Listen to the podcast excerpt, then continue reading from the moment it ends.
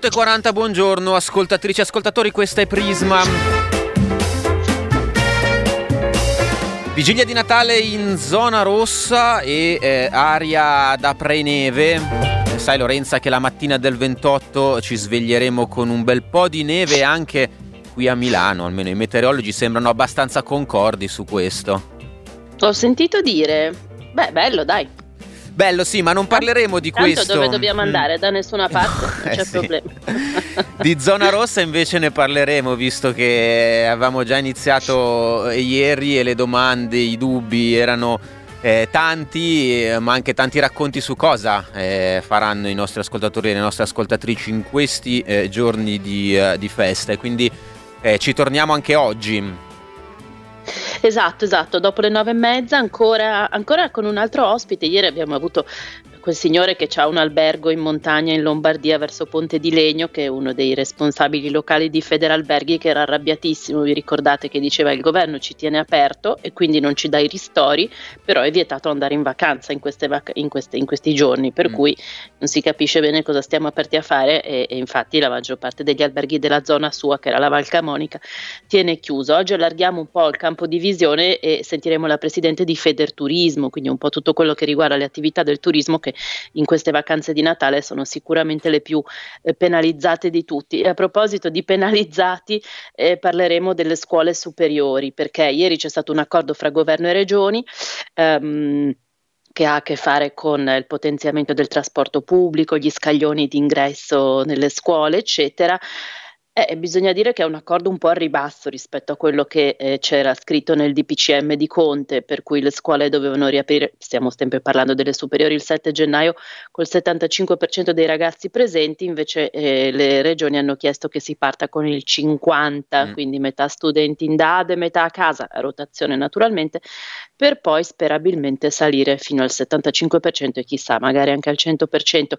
Tutto dipenderà dalla curva dei contagi, dalla situazione evidentemente e noi proprio da qui partiremo eh, questa mattina tra pochissimo con un ospite perché eh, abbiamo visto che in alcune regioni i contagi stanno risalendo e, mh, e quindi cercheremo anche di capire cosa significa la vigilia di un periodo di festa in cui è vero siamo in zona rossa, però abbiamo anche tanto raccontato che si può andare a trovare i parenti, si può andare a trovare gli amici, ci si può spostare all'interno della propria regione, quindi è una zona rosso chiaro, dai, diciamoci la verità. Mm. E infine, verso la chiusura della puntata, parleremo delle elezioni amministrative sia di Milano che di Roma, perché a Milano, va bene, sappiamo che Beppe Sala si è ricandidato e ieri è stato presentato un progetto, un progetto di sinistra in alleanza proprio in sostegno a Beppe Sala che si chiama Milano Unita. Sarà una lista e parleremo con alcuni ragazzi giovani che fanno parte di questo, diciamo, ehm, mondo potremmo dire a sinistra del Partito Democratico, a sinistra di Sala, che appunto sta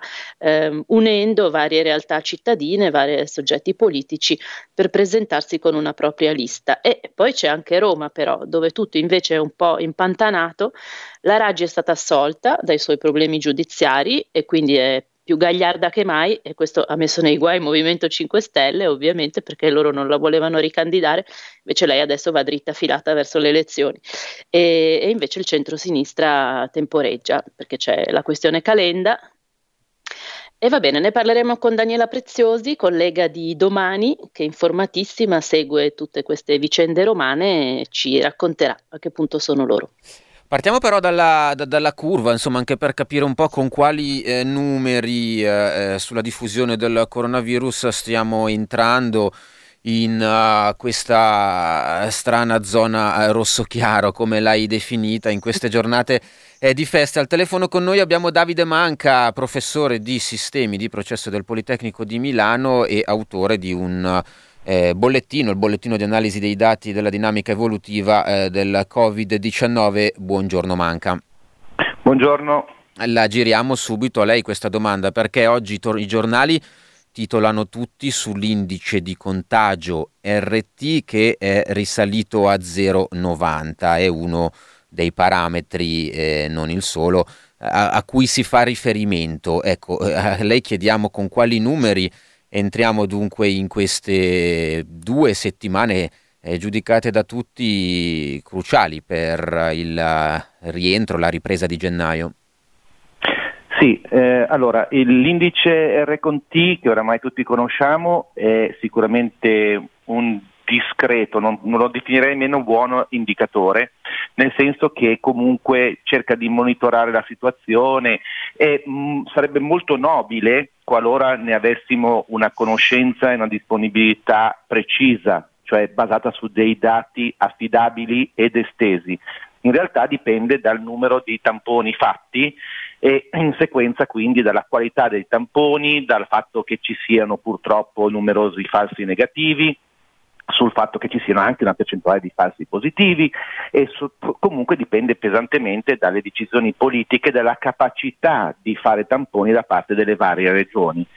Ehm, indicatori più eh, robusti, più affidabili sono purtroppo quelli più critici, cioè gli ospedalizzati, le terapie intensive e e, e, l'estremo ultimo i decessi. E su questi in qualche modo sono i dati più oggettivi, è meno facile errare, eh, sono più eh, reali e misurano proprio la criticità della, della situazione. Eh, rispetto alla prima ondata tendenzialmente non si muore più fuori dall'ospedale, quindi nell'RSA piuttosto che a casa ci sono ancora dei casi evidentemente, ma sono molto più contenuti e quindi in questo senso se guardiamo come ci stiamo muovendo, tutte le regioni si stanno muovendo abbastanza bene in questo periodo. Purtroppo siamo ben lungi dall'esaurimento, come si vede in tutti mm. i dati di questi giorni, dall'esaurimento della seconda ondata eh, ci sono delle fluttuazioni inevitabili anche di questo benedetto indice R con T. Non ci sono L'unica delle regioni regione... più esposte di altre in questo sì. momento? L'unica regione veramente in questo momento qui assolutamente fuori tendenza è il Veneto. C'è un bel diagramma nel bollettino che, che, che produco, che è la, la, famosa figura 11, che racconta un po' come i casi totali e i decessi stiano evolvendo. Ecco, per farla in breve, ci sono questi, dove dobbiamo immaginare questi vermetti, che ogni vermetto è una regione, che più si spostano verso il basso a sinistra, cioè più riduciamo i casi totali e con essi poi in subordine, in cascata, i decessi, meglio è. Allora, tutti questi vermetti si stanno muovendo verso il basso, per fortuna, e verso sinistra, quindi la direzione migliore. Ecco, il Veneto è in direzione ostinata e contraria, sta salendo sia con i casi totali che soprattutto con i decessi. Mm, eh cosa è successo Le... in Veneto? Perché insomma sta messa così? Allora, in Veneto miei colleghi che però eh, diciamo, ehm, hanno una visione dall'esterno, io, io sono un, un, ingegnere, non sono un medico, eh, lavoro bene, cioè abbastanza bene con i numeri, con i dati, con i modelli, ma eh, comunque ho anche dei contatti quindi che mi, mi, arrivano dal mondo medico, mi dicono che ehm, beh, innanzitutto una delle armi di, di, di, Zaia, che è stata quella dei eh, tamponi veloci, potrebbe essere, sta- potrebbe essere, stata un'arma a doppio taglio. Mi riportano, non so se questa è una informazione più o meno attendibile, ma comunque mi riportano dati di 40% di falsi negativi. E il falso negativo è la cosa peggiore perché per dire se io domani decidessi folle di andare a un ricevimento uh, natalizio uh, con 20 persone e tutti ci facciamo il tampone e, e, e c'è un 40% di falsi negativi, e beh, caspita, c'è il rischio che ci sia il cosiddetto super spreader, cioè il super diffusore o comunque che, eh, siamo, che ci sia qualcuno che pensa di essere assolutamente, anzi ho fatto il tampone, oh caspita, adesso posso far di tutto e invece così non è.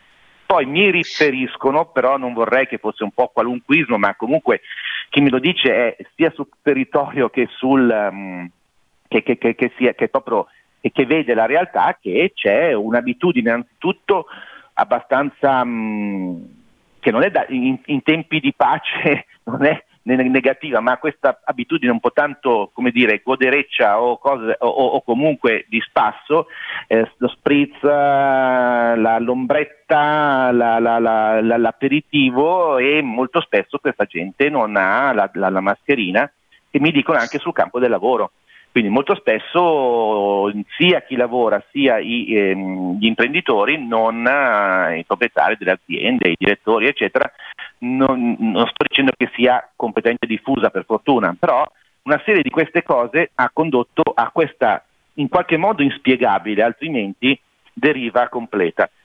Devo anche dire che ci eh. sono altre regioni che stanno andando abbastanza maluccio, eh, che sono i Friuli e il Trentino, la provincia autonoma di, di, di Trento, che sono decisamente, e anche l'Emilia, che sono più alte della media nazionale. Però almeno quel vermettino di cui parlavamo prima è diretto verso il basso a sinistra, quindi sta scendendo, ecco. sono in alto, sono più lontane da da quella origine che eh, direbbe che la, la, la, pandemia si sta veramente, veramente smorzando, se non è praticamente esaurita. Ecco, siamo ancora lontani, però ecco, però, allora, eh, Manca, senta, lei ci ha detto che piuttosto che l'RT, lei per il suo bollettino guard- considera sì. più attendibili i numeri dei ricoverati, sì. delle terapie intensive e sì. anche dei decessi. Allora, per quello che riguarda noi, la Lombardia, eh, qual è la tendenza da questo punto di vista proprio di questi giorni, questi giorni in cui ci immettiamo nelle feste?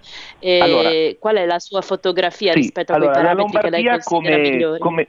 Grazie. La Lombardia come, come mh, regione è, è, sempre molto particolare, cioè facciamo le cose in grande in qualche modo. Ecco, su, se, se, se, uno guarda l'animazione, cioè di come questi vermettini si muovono nell'arco de, de, de, del tempo, dell'evoluzione della, della, della, seconda ondata, la Lombardia è quella che ha fatto il giro più grande, quella che and- è, è, ha fatto il percorso più lungo, però devo dire anche che è abbastanza veloce e quindi in questo momento in qualche modo sono addirittura positivamente evidentemente sorpreso, è riuscita a sorpassare l'Italia che evidentemente è la media che, che, che, misura, cioè è, è, è, l'indice che raccoglie evidentemente tutte le regioni e le province autonome.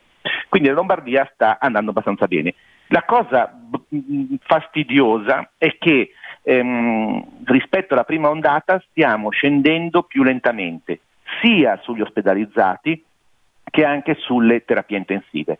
Cioè eh, a livello di Lombardia rispetto alla prima ondata che è stata disastrosa, i numeri sono migliori, cosa che non succede rispetto a tante altre regioni che hanno vissuto una prima ondata più tranquilla e hanno subito una, un grosso flagello nella seconda ondata. Però a livello di velocità di, sc- di discesa, ecco, siamo molto lenti. E quindi, ecco per dire, ieri ad esempio, no, l'altro ieri abbiamo avuto addirittura un incremento di ospedalizzati, cosa che mi lasci dire non deve succedere, cioè non deve, nel senso che, beh, a, a parte che tutti la auspichiamo, ma eh, i modelli dicono che eh, dobbiamo sempre di più calare con gli ospedalizzati. Eh, la, questo è la, la, il trend, l'andamento atteso. Così eh, non sempre succede, però ultimamente, in queste ultime settimane, la Lombardia ha sempre, tranne l'altro ieri, performato meglio dell'Italia e quindi eh, questo grosso treno, perché siamo un sesto della popolazione di tutta l'Italia, 10 milioni su 60, eh, sta andando abbastanza bene. Comunque ancora con un numero elevato di contagi, di casi positivi, ecco.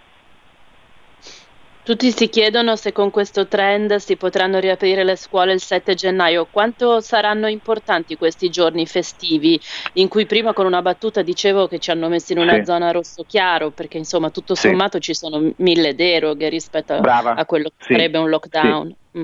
Sì, sì, sì, sì. Beh, ci sono mille deroghe e poi comunque in qualche modo, cioè, o, o, veramente adotta, a, a, avremmo dovuto adottare un approccio, io lo definisco cinese, nel senso di assolutamente iper rigoroso e vabbè noi che siamo iperdemocratici forse anche un po' troppo talvolta in modo conveniente non digeriremmo bene questa questione ma mh, non possiamo come si sa bene entrare nelle case di, di, di, dei singoli e quindi è lì che si gioca tutto. Gli appelli sono sempre gli stessi, però ecco, si sappia, si, si ricordi che eh, stare tante ore, perché almeno tre ore ci stiamo per, per, per un pranzo o per un cenone, e eh, in tante persone su, in eh, saloni che non sono la reggia di Versailles per quasi tutti noi e quindi non è che doti- siamo dotati di 800 o 1000 metri quadri di salone dove distribuire gli invitati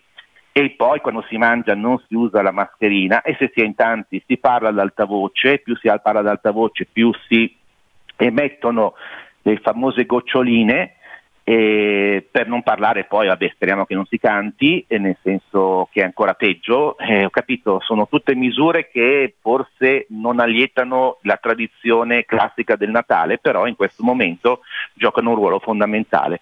I maggiori contagi avvengono in certi luoghi, discoteche, ma sono chiuse, in uh, palestre, ma sono chiuse, nei centri di macellazione della carne, ma adesso c'è molto più controllo, e nelle unioni familiari. In, ecco, nelle, nelle, nelle cerimonie religiose, ma c'è un relativo controllo, ma invece nelle unioni familiari, nelle famiglie, soprattutto se appunto si sentono inviti da 10-15 persone, e beh, caspita lì il rischio diventa elevatissimo.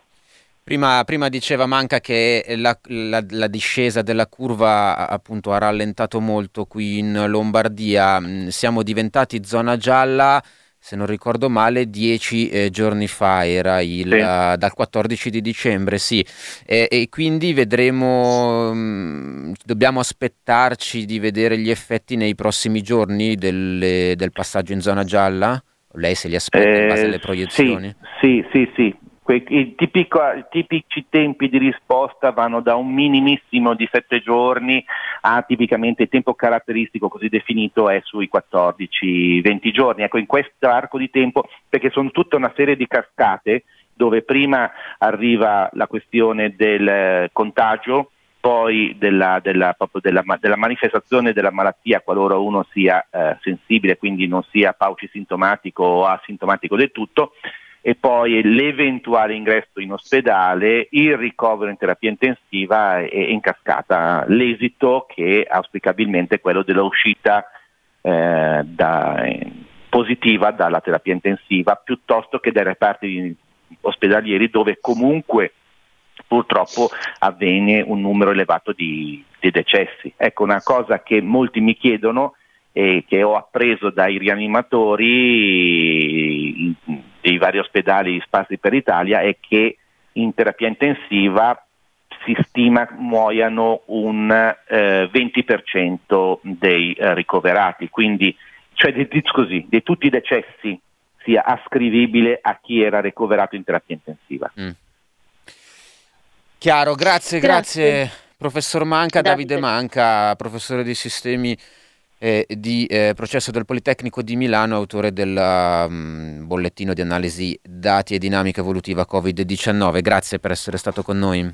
Grazie a voi, buona giornata Buone e buon feste. Natale. Lorenza, dopo la pubblicità passiamo alla scuola.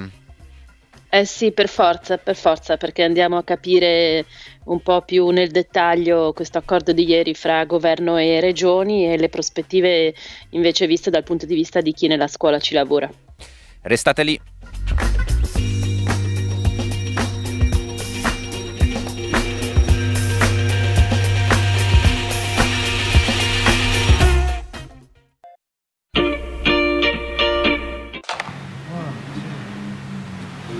Stop the clocks, it's amazing. You should see the way the light dances up your hair. A million colors of hazel. Golden and red. Era piaciuto ieri Ed Sheeran After Glow, lo rimettiamo anche oggi.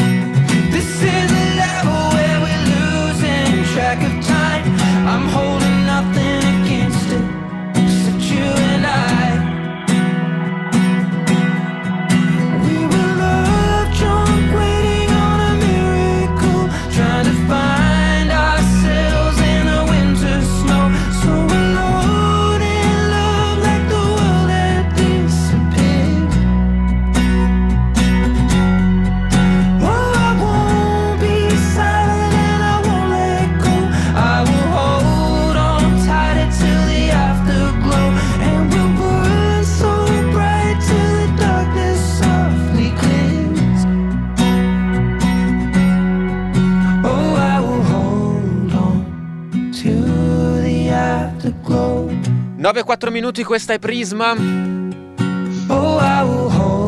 Dunque Lorenza, la scuola il 7 eh, di gennaio, le scuole superiori riapriranno a metà, in presenza il 50% eh, degli studenti invece di quel 75% di cui si era parlato nei giorni scorsi. Oddio, bisogna dire che anche a settembre, qui, almeno qui a Milano, la stragrande maggioranza delle scuole superiori ha, ha, messo in presenza solo metà degli studenti e l'altra metà seguiva da casa e poi con una rotazione, insomma, tutti potevano andare a scuola un giorno sì e uno no. E in Milano effetti, caso interessante poi... anche perché qui, eh, lo abbiamo raccontato nei giorni scorsi, invece si punta proprio a riportare in classe il 75% degli studenti con quel piano della prefettura, del comune, delle aziende di trasporto che teoricamente prevede proprio quello, 75, che infatti era un po' diverso da quello che diceva il presidente della regione Lombardia, Attilio Fontana, che diceva in classe eh, il 50%. Vedremo se effettivamente Milano insomma, manterrà questo obiettivo che si è data del 75. Sì, certo, Milano sembra più avanti di altre grandi città al momento, diciamo come organizzazione. Poi naturalmente bisogna vedere se l'organizzazione che è stata messa in piedi funziona. Ehm, come dicevamo, ieri c'è stato questo accordo in cui le regioni hanno chiesto a Conte di partire il 7 gennaio con il 50 in presenza e non il eh, 75. Noi cominciamo da questo dato eh, commentandolo con Maddalena Gissi, segretaria generale della CISL Scuola. Buongiorno Gissi. Buongiorno, buongiorno a voi.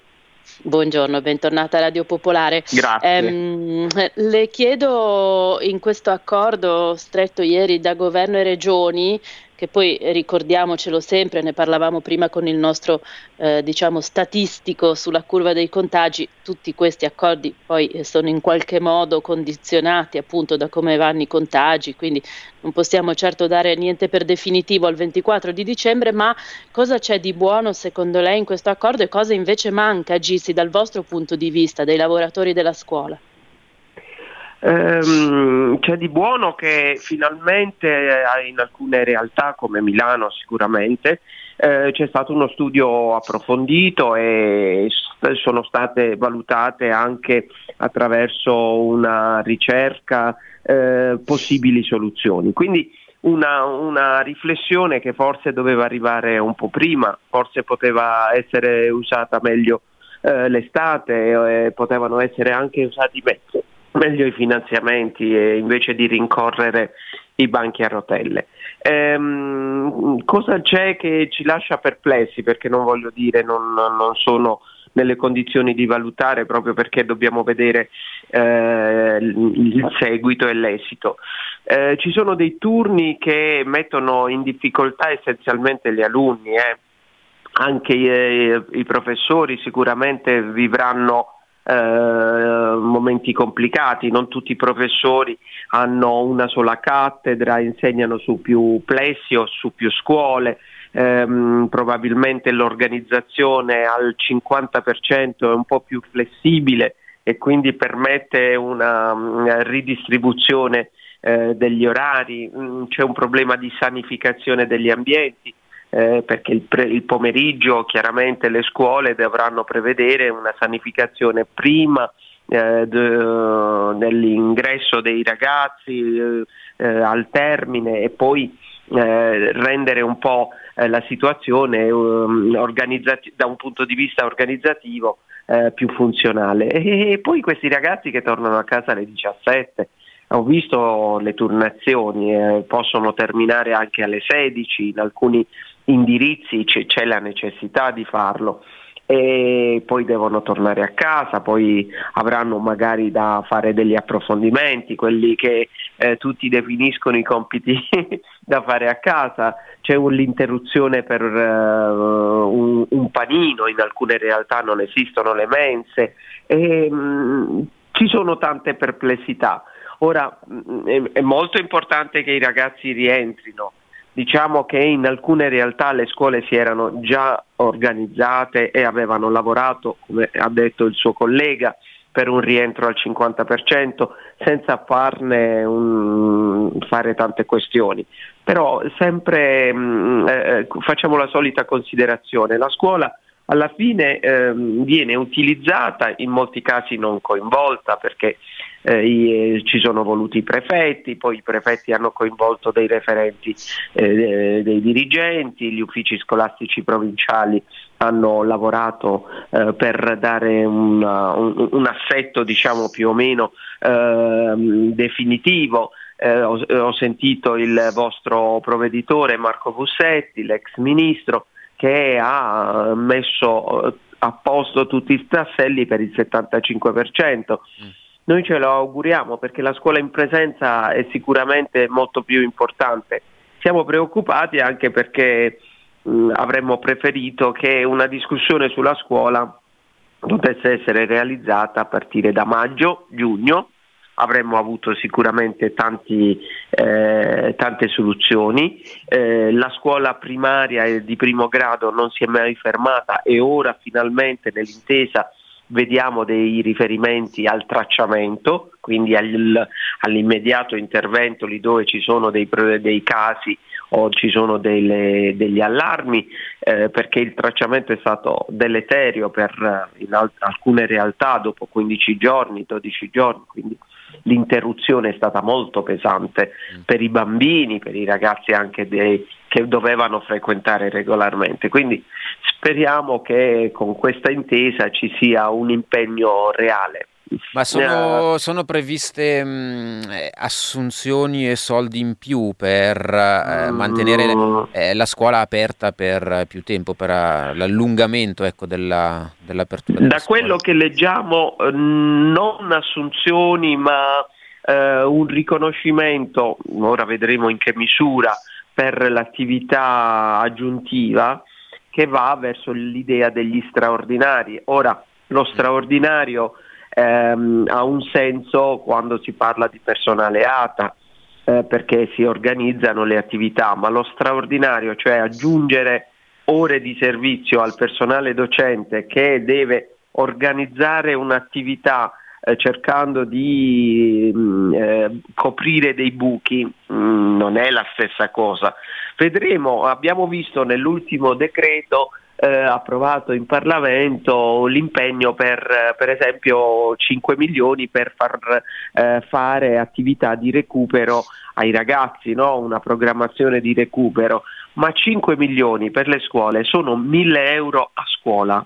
1000 euro a scuola hanno come mh, mm, riflesso in termini di ore da distribuire per fare attività di recupero eh, molto poco, cioè metteranno a disposizione quanto 5 ore, 6 ore per eh, qualche docente, non tutti sicuramente, forse qualche disciplina. Quindi i provvedimenti vengono rilanciati, però poi sembra che ci sia questo invito a, a un impegno del governo. Eh, eh, ad incrementare il piano del il nostro fondo d'istituto, il, il piano dell'offerta formativa, il, ma eh, non abbiamo certezza e poi vedremo con quali criteri dovranno essere distribuiti. Tenga conto eh, che il personale ATA è molto anziano in tante realtà, alcuni sono anche fragili, quindi dirgli di rimanere dal mattino sino alle 8 di sera insomma diventa un po' complicato e poi dobbiamo capire anche con quali modalità organizzative. Eh già, questo sarà fondamentale. Grazie Maddalena Gissi, segretaria generale della CISL Scuola, a, a, risentirci e buone feste intanto. Auguri, auguri anche a voi, grazie. Tanti auguri. E, ehm, ci colleghiamo invece adesso con il prossimo ospite che è Antonello Giannelli, presidente dell'Associazione Nazionale Presidi. Buongiorno Giannelli, bentornato a Radio Popolare. Buongiorno, buongiorno a tutti gli ascoltatori. Abbiamo commentato con Maddalena Gissi e beh, molto dipenderà, dice Gissi, dall'organizzazione delle varie scuole. Eh, mh, voi presidi siete stati eh, coinvolti in queste diciamo, eh, riunioni di riorganizzazione della scuola. Abbiamo visto che ieri il governo e le regioni hanno fatto un accordo le chiedo appunto qual è stata la vostra parte e in generale in questo accordo secondo lei cosa c'è di buono e cosa invece manca dal vostro punto di vista dei dirigenti scolastici. Ma guardi, il coinvolgimento è stato è stato a macchia di leopardo perché nel DPCM effettivamente, del 3 dicembre effettivamente eh, non era esplicitata la partecipazione eh, dei presidi, dei dirigenti scolastici. Diciamo che in alcune realtà eh, più illuminate da questo punto di vista si è capito perfettamente che l'apporto dei presidi era assolutamente insostituibile in quanto sono uh, i soggetti che conoscono meglio di tutti le problematiche relative al funzionamento delle scuole sugli specifici territori.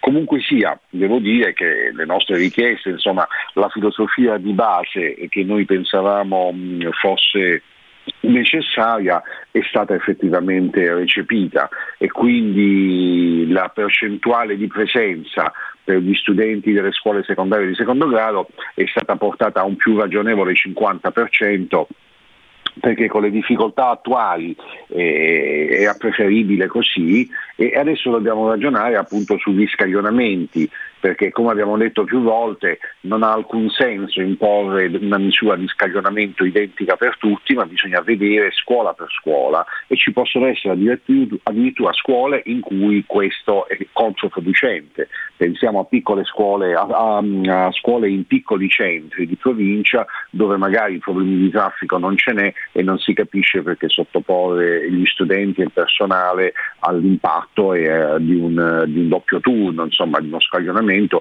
che prevede appunto che poi alcuni studenti escano addirittura alle 4 o alle 5 del pomeriggio e, e quindi speriamo davvero che anche in questo la ragionevolezza prevalga. Mm, qual è il, quello... il, problema maggiore per voi presidi in questa riorganizzazione? Qual è?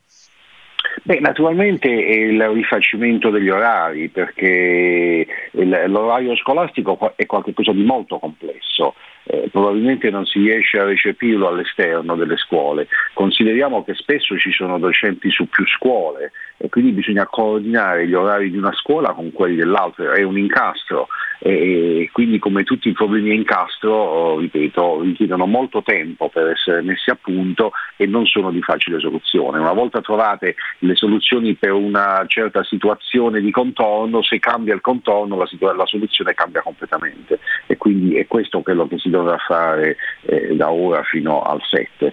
E il punto qual è? Eh, diciamo, si parlava di eventuali carenze. La carenza sostanzialmente cronica nella scuola italiana è sempre una, le risorse, le risorse, le risorse. Eh, come diceva giustamente eh, la segretaria Gissi, eh, 5 milioni non sono niente, niente, perché le scuole coinvolte, le scuole superiori sono, se non ricordo male, circa 2700. Eh, adesso se uno comincia a fare le divisioni, 5, divisi, 5 milioni diviso eh, 2700 vede che insomma eh, non, non, sono tanti soldi. E per quello che c'è da fare e per l'esigenza di coinvolgimento di tanti docenti, perché se dobbiamo parlare di recupero ovviamente si deve parlare parlare di recupero per ogni classe e certo non su una sola materia, su diverse materie. Eh, se si moltiplica, si moltiplica, si moltiplica, si vede subito che si arriva subito a cifre di centinaia di milioni. Eh, eh, quando diciamo più volte, e lo diciamo tutti noi del mondo della scuola, che sulla scuola bisogna investire e, diciamo, alle parole devono seguire i fatti e non basta un'elemosina, servono investimenti strutturali, cioè di fatto la spesa per la scuola deve aumentare moltissimo rispetto a quella che normalmente facciamo in Italia. In Italia dedichiamo una percentuale di PIL molto più bassa dell'Unione Europea. Questa è una delle ragioni per le quali la nostra scuola ha molti più problemi che in tutte le scuole dell'Unione Europea. E quindi non dipende semplicemente o specificatamente dal metodo didattico, da, da, specifiche politiche, sulle quali poi si può discutere, ma il primo fatto è aumentare le risorse economiche, ma di tanto, non di poco eh, mi pare che sia difficile capirlo. In quest'anno sono stati messi più soldi, eh, diciamolo subito, va dato atto alla Ministra e al Governo di averlo fatto, però sono, state, sono state tutte misure dettate, imposte dalla Eh, quello che noi vorremmo vedere è che a regime si abbia un impegno um, economico maggiore sulla scuola. Eh, senta Presidente, quanto invece alla riorganizzazione di quell'aspetto così delicato, e cioè l'arrivo a scuola nell'ora di punta con i mezzi pubblici. Lei ha seguito eh, questi tavoli nelle prefetture delle grandi città? Che idea si è fatto di come stanno riorganizzando eh, appunto il trasporto verso la scuola, che per le scuole superiori ha un impatto notevole e abbiamo in realtà poi tutti dedotto che la gran parte dei contagi a, a quell'età eh, avviene sicuramente in famiglia ma anche sui mezzi pubblici. Ma dunque avviene sui mezzi pubblici in famiglia, avviene anche in tutte le attività diciamo, extrascolastiche dove di fatto non si sono rispettate le regole. Quello che a scuola c'è stato di positivo è stato il rispetto delle regole perché presidi e docenti la mascherina gliel'hanno fatta tenere a tutti eh, per i tempi previsti ed è la mascherina il principale strumento di profilassi, anche il distanziamento, naturalmente il lavaggio continuo e la disinfezione delle mani. Sui mezzi pubblici questo non è accaduto, perché? Ma credo che come spesso accade nel nostro Paese si rinviino i problemi spinosi, specialmente quando non sono semplici da risolvere e quello dei trasporti non lo è e non lo era. E quindi anche là cosa sarebbe servito? Sarebbe servito tanto per cominciare a disporre di più risorse economiche da subito, quindi non da ora, da marzo, da aprile, pensare che si dovevano aumentare, eh, si doveva aumentare il numero dei mezzi, laddove necessario si dovevano assumere più persone, faccio presente che la scuola questo sforzo l'ha fatto, ha assunto 70.000 persone in più su un monte, eh, diciamo, su, un, dire, su, una quantità di risorse umane che ammonta a circa un milione. Eh? quindi 70.000 da un lato è un numero considerevole, dall'altro va paragonato al milione e stiamo parlando quindi del 7% di, eh, di dipendenti in più assunti soltanto per quest'anno.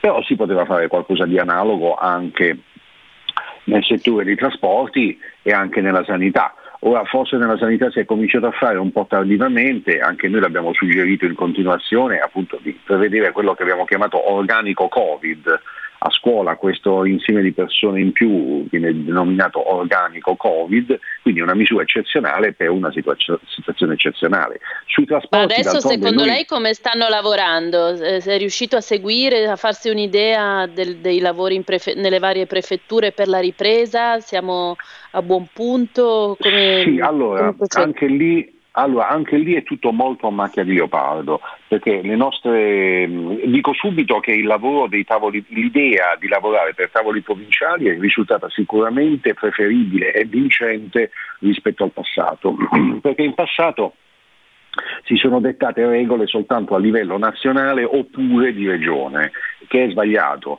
perché eh, mai come nella scuola eh, quello che conta è il singolo bacino di utenza, quindi le province già sono un territorio più limitato e più idoneo a fare questi ragionamenti, in realtà bisogna andare ancora più in dettaglio. Noi più volte abbiamo detto che queste sono decisioni che avrebbero dovuto prendere le singole scuole, però non le singole scuole da sole, le singole scuole assistite con un sistema di intelligence, con un sistema di eh, database che tenesse conto di tutti questi fattori, sistemi che in Italia non esistono noi abbiamo una informatizzazione in realtà molto bassa in questo paese, in cui non si, ten, non si tiene conto, non abbiamo nessuna centrale operativa che riesca a, a gestire, a conoscere e a gestire tutti questi dati relativi al, appunto, alla nostra complessità sociale e che possano essere utili nei casi di necessità, come è stato questo. Tanto per dire, i flussi di traffico su ogni singolo mezzo pubblico che vadano nella direzione di ogni singola scuola, qualcosa del genere servirebbe. In alcune province in realtà eh, questo in qualche modo era presente, in tante altre no. Comunque, mediamente lo spirito è stato Ma quello è più, di è più fiducioso, cioè è più fiducioso o rischiamo il passo falso come a settembre? No, sono più fiducioso perché comunque l'essere passati a una scala geografica più ridotta garantisce di per sé comunque una migliore efficacia dell'azione. Quindi questo è un fatto molto positivo, non è assolutamente da trascurare. Certo, quello che servirebbe in più, ripeto, è più flessibilità e più volontà anche di collaborare da parte del sistema dei trasporti pubblici che molto spesso invece tende a vedersi come un sistema rigido il che eh, come dire, falsa tutto quanto perché i trasporti servono a trasportare le persone sulla base delle esigenze e, e quindi devono essere un servizio asservito alla nostra società, non possono diventare un vincolo. Grazie. Grazie, Grazie, ad Antonello Giannelli, Presidente dell'Associazione Nazionale Presidi, tanti auguri intanto, buone feste e buon lavoro insomma, in vista del rientro dei nostri ragazzi, speriamo bene, speriamo veramente in bene. Grazie, tanti auguri anche a voi, buon lavoro, un saluto a tutti.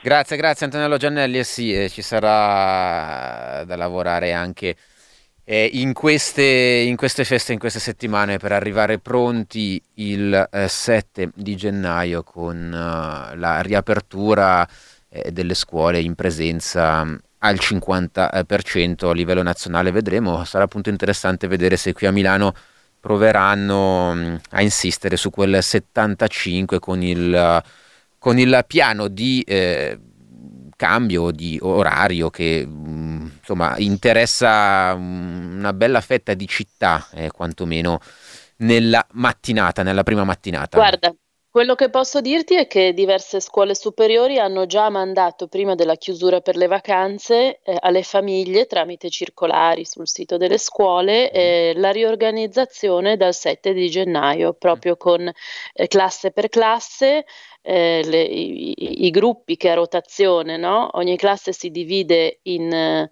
eh, in, sostanzialmente due terzi e un terzo, due terzi a scuola, un terzo in didattica a distanza, con già tutti i nomi e cognomi degli alunni che fanno parte dei vari terzi tutto organizzato sul 75%, quindi molte scuole superiori a Milano diverse, insomma, eh, a me risulta che siano, siano già pronte. Eh, ecco, e la web pronto. app sta incrociando questi dati con quelli delle aziende di trasporto che quindi dovranno esatto. modulare poi in base, in base, alla domanda, a quello scaglionamento 50% alle 8, eh, 25 alle 9.30, dalle 9.30 insomma staremo a vedere.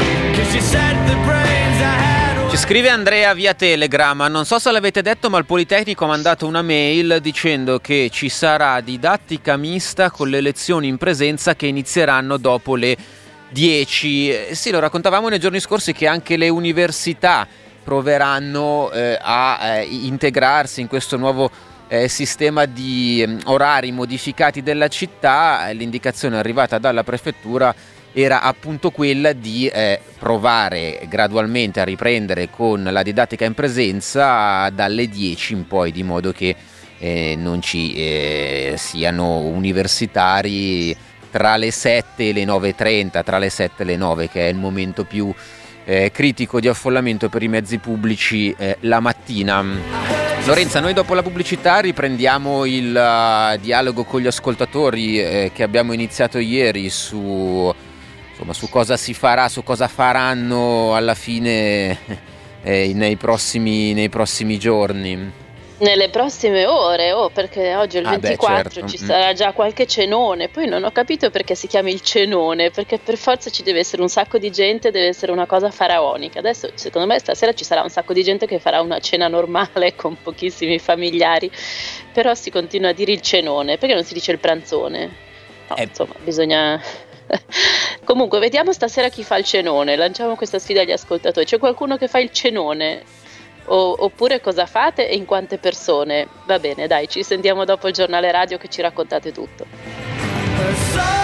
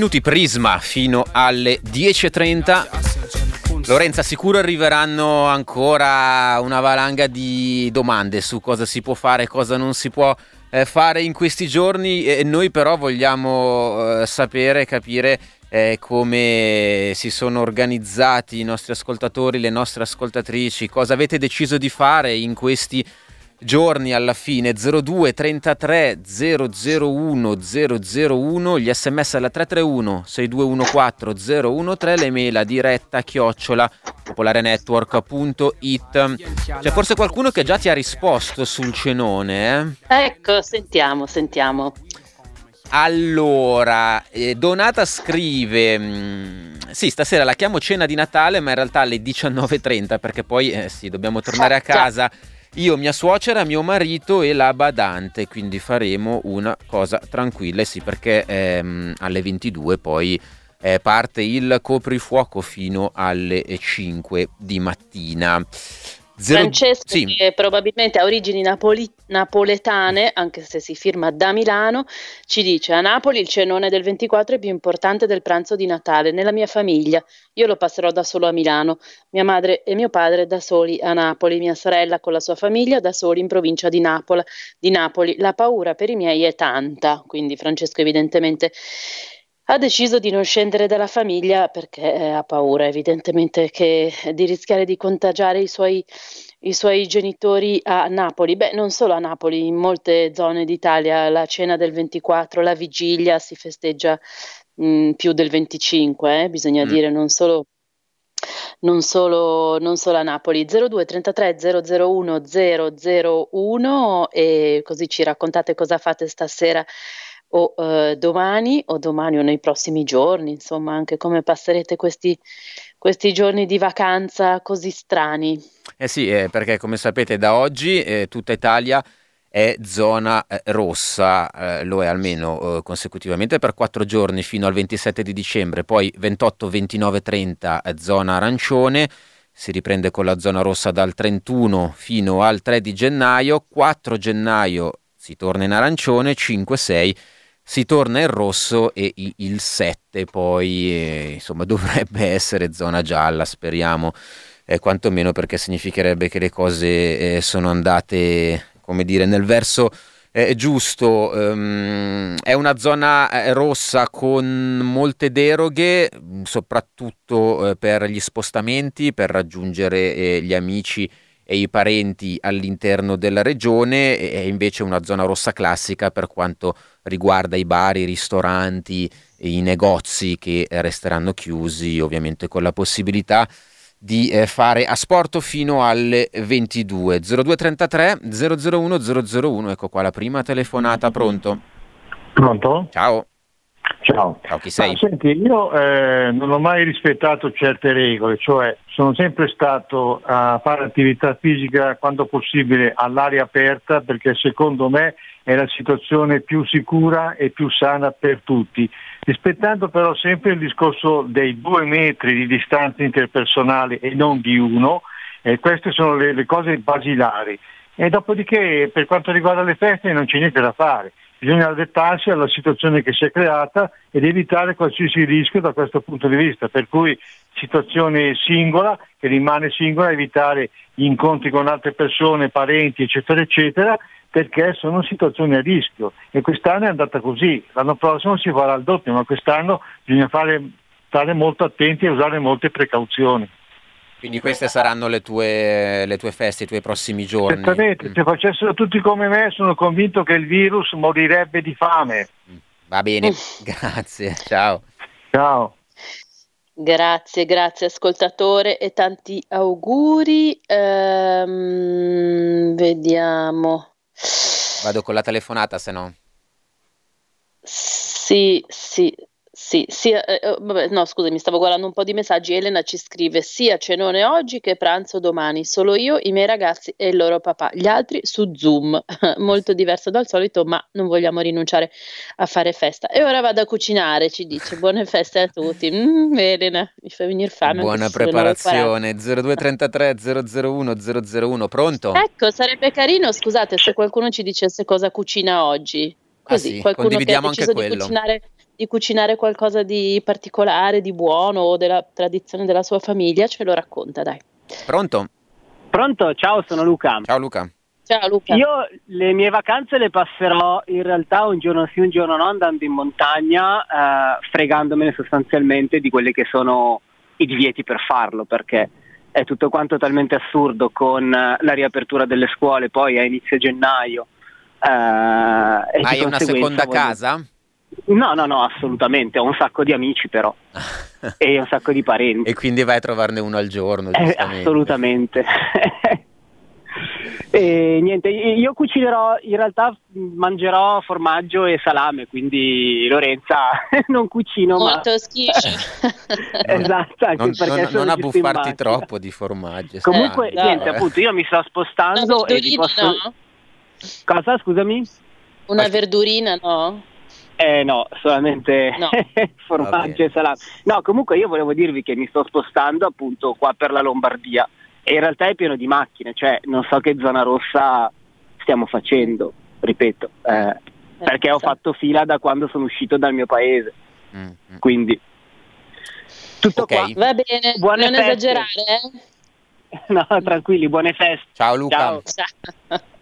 Allora, Daniela, ieri sera videochiamata con gli amici, questa sera tranquilli, niente cenone, detto fra virgolette, vedi Daniela come me si domanda perché tutti parlino di cenone, domani pranzo con mio marito, le due nonne ottantottenni e nostro figlio che viene da noi e si ferma anche domani con mille punti esclamativi, quindi mi sa che è abbastanza contenta Daniela che arriva suo figlio mm.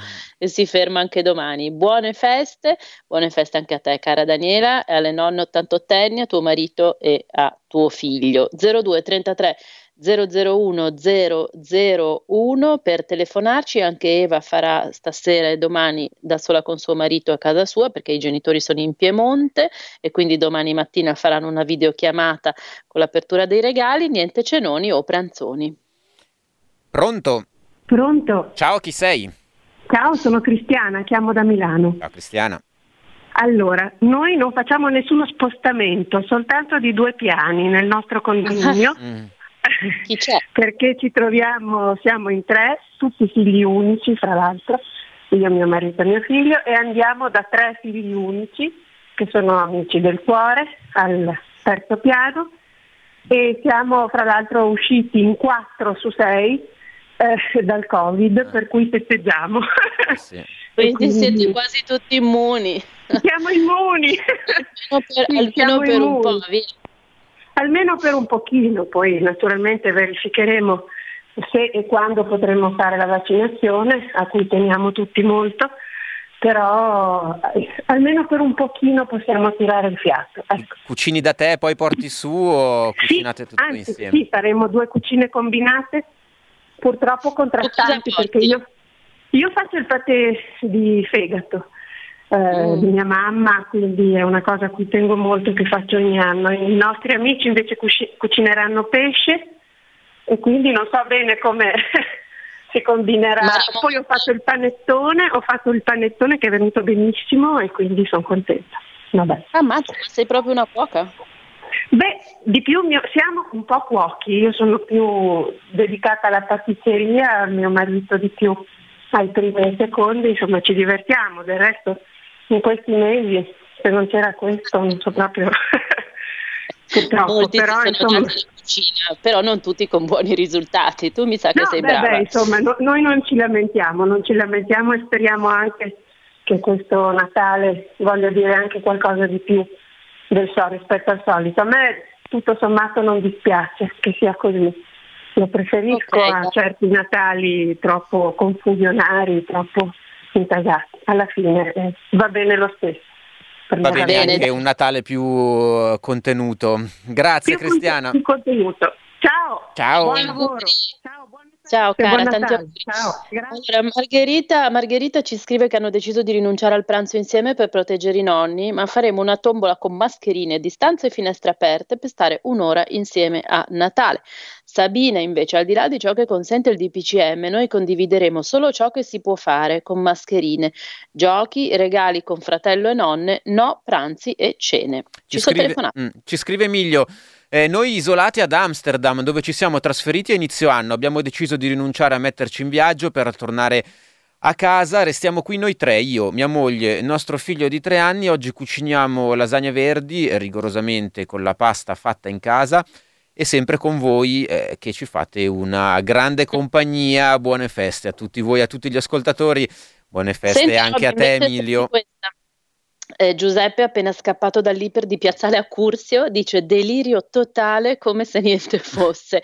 Che tu, Giuseppe, ti riduci all'ultimo, andare a fare lo, speso- lo spesone, vedi, non anche qui, perché sarà lo spesone e non una spesa normale? Però, eh, come vedi, tutti hanno fatto il tuo stesso pensiero. Vado il 24 mattina un po' presto, eh invece sì, dice, invece era un delirio totale. No, Oggi mi sa che sarà un po' così in tutti i supermercati. Allora, vediamo. Ah, ma noi poi tra poco aspettiamo un ospite, giusto? Che invece sarà sì. un po' meno allegro di noi, temo, um, perché è la presidente di Federturismo e di turismo in queste vacanze. Non se ne può fare. Sabina sta impastando anche lei i panettoni e poi dice antipasti con ricette ereditate dal nonno, tutto in dosi mignon perché quindi si vede che anche Sabina non fa proprio un cenone, ma una cena normale. Abbiamo una telefonata. Sì, sì, sì, sì, ecco. eccole qui. Pronto? Pronto? Ciao. Sono ciao, io? Ciao, sì. Pronto? Sì, sei in onda, sì, chi sì. sei? Sì, sono Adele, abbonata da Via Stradella. Dunque, ah, è la prima volta da 55 anni che non cucino, o appena, o almeno cucino pochissimo. Saremo solo io e mio marito per mm-hmm. cui faccio le cose minime, faccio il pane che ormai faccio in casa da più di un anno E niente, ho solo un pensiero che voglio apparecchiare comunque, ma avendo un lungo tavolo, non so se fare la situazione eh, il marchese, il lord e la lady, cioè seduti ai due estremi di questo lungo tavolo, io e lui, perché mi sembra un po' ridicolo, ma non so neanche come metterci, mentre di solito questo grande tavolo bastava appena appena, anzi alle volte dovevamo aggiungere dei tavolini supplementari. C'è mia figlia con eh, mio nipote e suo marito che verranno nel pomeriggio rigorosamente con mascherine, probabilmente fuori sul portico.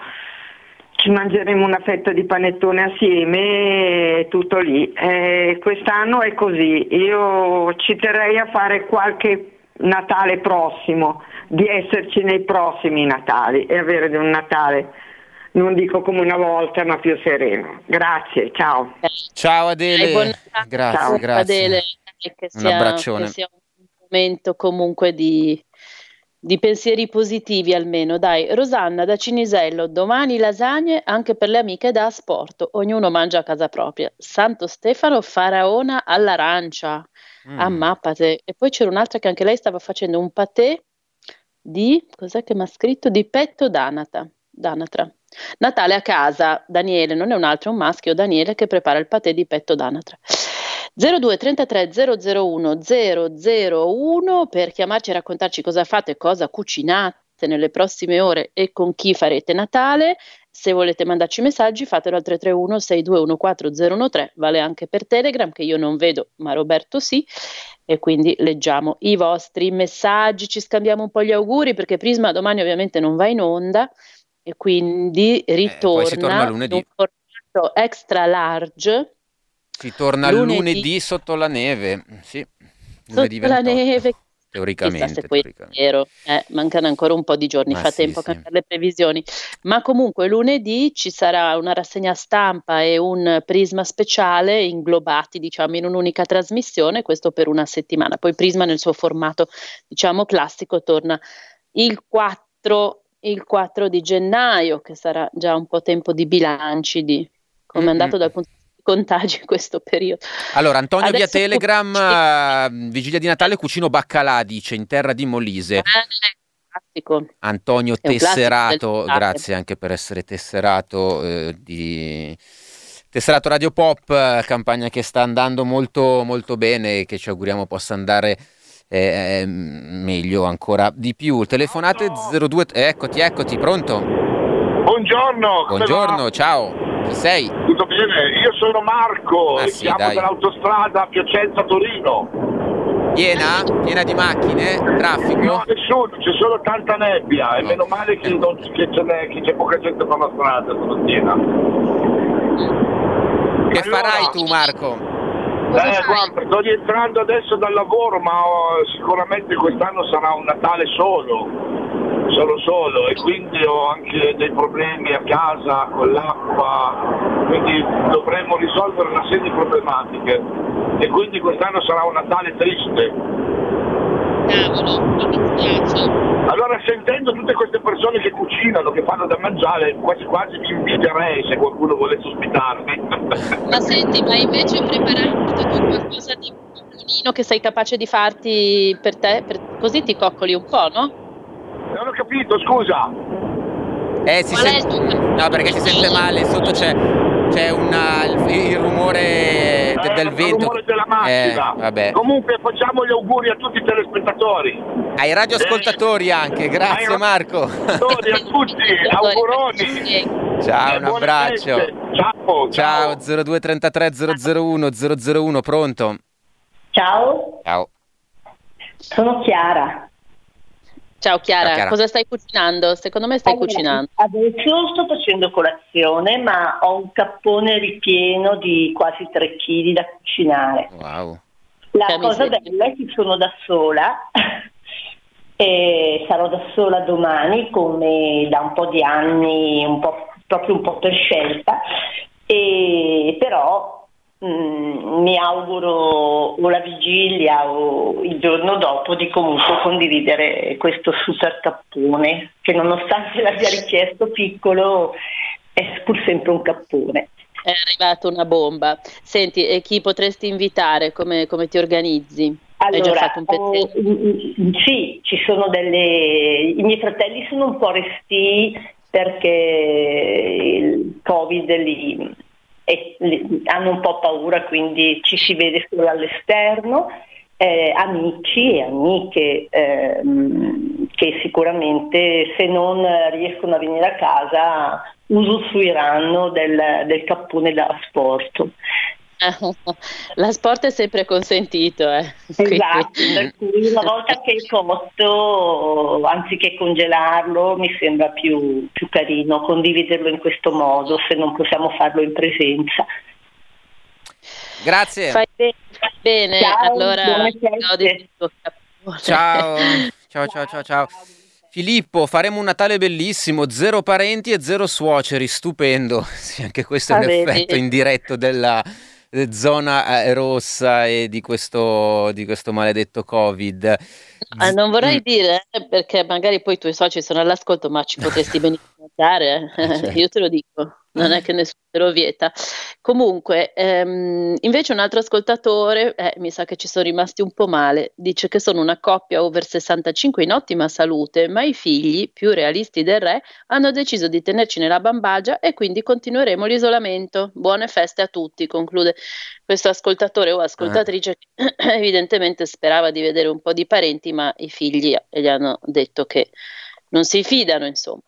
Cena quindi... tradizionale della vigilia invece per Ronny, molluschi e crostacei, siamo in due, domani poi ci raggiunge una figlia e, e si aggiungeranno anche patè, insalata russa e via eh, dicendo. Sta per andare a fare la spesa Ronny 0233 001 001 ancora una o due telefonate. Dai, ce la facciamo. Eh, Pronto? sì. Aspetta che voglio leggere il messaggio eh, perché dopo tanti carnivori tra capponi, patè e cose varie, Graziella ci dice invece che il suo menù è lasagne vegane, tartellette di pasta brisée con crema di zucca e cavolo romanesco. Ecco, quindi per la par condicio abbiamo letto anche il menù vegano che eh, verrà cucinato il 26 da Graziella con suo fratello, nipote e mamma. Vai, vai Vediamo chi c'è pronto. Pronto? Ciao. Ciao. Eh, niente, considerate che io normalmente preparavo agnolotti per almeno 15 persone eh, a Natale. Quest'anno, quest'anno evidentemente no. Ti sarai, e... ti sarai almeno riposata rispetto ad altri anni, perché comunque preparare tutti questi agnolotti per tutta sta gente è un bel lavoro. Era bellissimo. E mm. niente, stasera mio figlio va a fare un pranzo della vigilia da suo padre, saranno ben in quattro, e io sono mm. sola e quindi mi faccio due cozze al verde e, mh, domani tordelli versigliesi e panettone gastronomico fine della, del festeggiamenti. Eh sì, Buono però il panettone gastronomico di terra o di mare? E di terra, eh, mio figlio non ama il pesce, quindi terra. Un po' una cosa di altri tempi, è vero, il panettone a me piace tantissimo, però non si mangia è quasi più. È buonissimo. Vero? È buonissimo. buon Natale, ciao. ciao. ciao, buon Natale. Un altro menù pazzesco che ci arriva via messaggio è patè insalata russa fatta in casa con chiglioni ripieni di funghi e spinaci al forno con ragù e besciamella, polpettone farcito con crudo spinaci frittatina, il tutto innaffiato da Bianco del Friuli e Brunello di Toscana. Hai capito? Lorenza, via Telegram ci arriva anche una eh, nascita quasi in diretta da Silvano. Questa mattina Leila Bluna scende in ambulanza a 50 metri da casa, ha deciso tutto per noi e ci manda anche ah, la foto veramente. della piccola Leila. Auguri, auguri Silvano, veramente. In ambulanza? In ambulanza, sì, a 50 metri da casa. Ultima telefonata, dai, 0233 001 001, pronto? E pronto? Ciao. Mm, ciao, dunque, io mi trovo per la prima volta quest'anno a dover cucinare perché saltano tutti appunto il cenone con la famiglia allargata del lato diciamo meridionale no, di mio marito e salta anche il pranzone di Natale con la mia. Quindi stasera siamo solo noi, cioè io, lui, i nostri ragazzi e mia mamma che comunque sta qui a 500 metri e Covid l'ha fatto, quindi eh, adesso è sana. Devo dire questa cosa. E cosa prepari? Allora, prepariamo eh, qualcosa di molto leggero, stasera di, diciamo di, di magro, quindi Saint-Jacques gratinate, blinis con pannacci di salmone, fritto misto, insalatine varie, insomma cose leggere, invece domani facciamo di carne. L'unica cosa che devo dire è che è difficile per noi figli far capire ai genitori che eh, ci devono tutelare. Alla fine siamo noi a tutelare loro e loro non capiscono, ancora adesso ci trattano da talebani, da, da, cioè fanno fatica veramente. Devo dire solidarietà a tutti quelli della generazione mia, cioè dei dire, quarantenni, no? che eh, dire, i figli adolescenti hanno capito subito da febbraio quelle tre cose, tre che gli abbiamo detto che dovevano fare. I nostri genitori ancora fanno fatica ad accettare che è meglio non fare, è meglio non allargare troppo, è meglio non, che ne so, ad esempio, magari i ragazzi vanno a scuola e dici mamma non te li mando da te a mangiare perché non va bene, no? Perché loro magari prendono ancora i mezzi, eccetera. E fanno fatica e ti, poi vieni a sapere dalle zie, ah sì, me lo dice che tu sei talebana, no, ma anche il mio figlio, anche... cioè fanno fatica, veramente fatica eh. ad adattarsi. Ah, sì e niente, Va bene, insomma. dai, comunque. Beh, senti, intanto buon Natale, buone feste. E buona preparazione. Sì, sì, sì. Ah, ecco, esatto. noi facciamo questo strappo, facciamo anche la pastiera e domani ci mangiamo anche la mm, pastiera, bene, se non è bene. Pasqua e va bene. Bravissimi. Ah, va, va bene. Ciao. Auguri a tutti. Ciao. ciao. Ultimo messaggio che è, è di Gianna, e mi piace perché cita anche il suo gatto. Lei è contenta di questo Natale perché non ci saranno pranzi da cucinare in casa sua e quindi niente cucina da riordinare. Saremo io, mio marito e il gatto che si accontenta dei soliti croccantini. Gianna, buon Natale. Chissà se balleremo anche in queste feste a Capodanno. Insomma, la musica però serve anche a farci stare un po' meglio e a far girare tutto intorno alla stanza come canta Battiato in questa canzone. Nel deserto con candelabri in testa o come le balinesi nei giorni di festa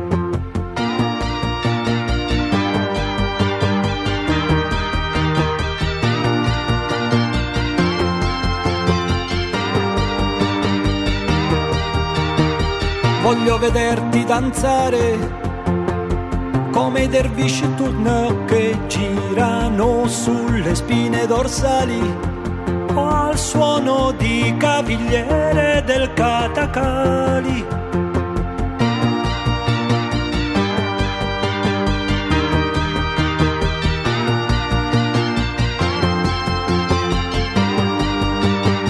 E gira tutti intorno la stanza danza mentre si danza, danza e gira tutto intorno la stanza mentre si danza.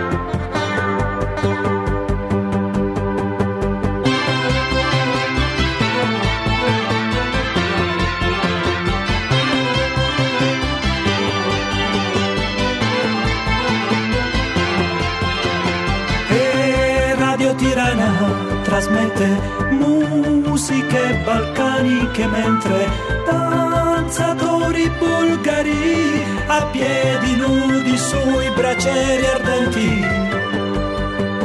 Nell'Irlanda del Nord, nelle balere estive, coppie di anziani che ballano al ritmo di sette ottavi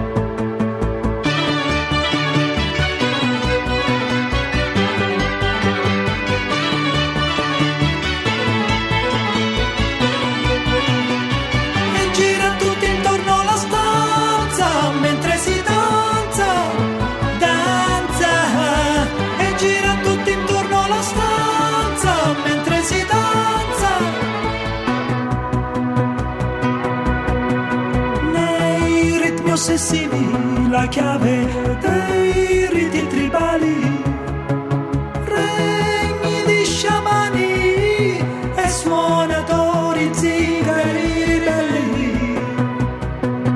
Nella bassa padana, nelle balere estive, coppie di anziani che ballano, vecchi valzer viennesi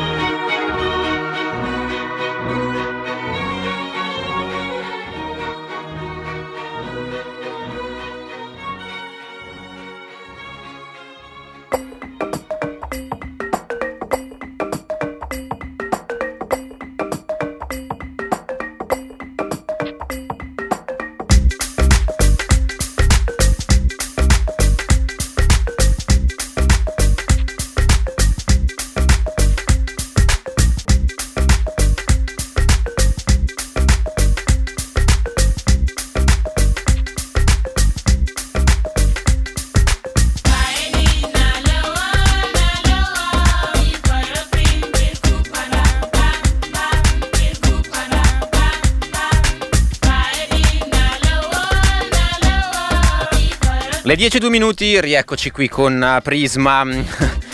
un ascoltatore Lorenzo scrive: Ma perché oltre al menu non date anche l'indirizzo in modo che si possa scegliere? Eh, va bene, va bene. Sì, in effetti abbiamo fatto venire appetito un po' a tutti, credo. Io adesso quando mettiamo giù vado a farmi un panino, mi è venuta una fame. Ah, mi sa che mi tocca andare a fare a far la spesa, mettermi, mettermi in coda in... Uh, in qualche alimentare supermercato è vicino alla radio. Vai, vai. Sì. Va bene, va bene. Allora, eh, adesso cambiamo argomento. La strada verso le comunali del 2021 è, è fatta di tanti appuntamenti, insomma, li seguiremo.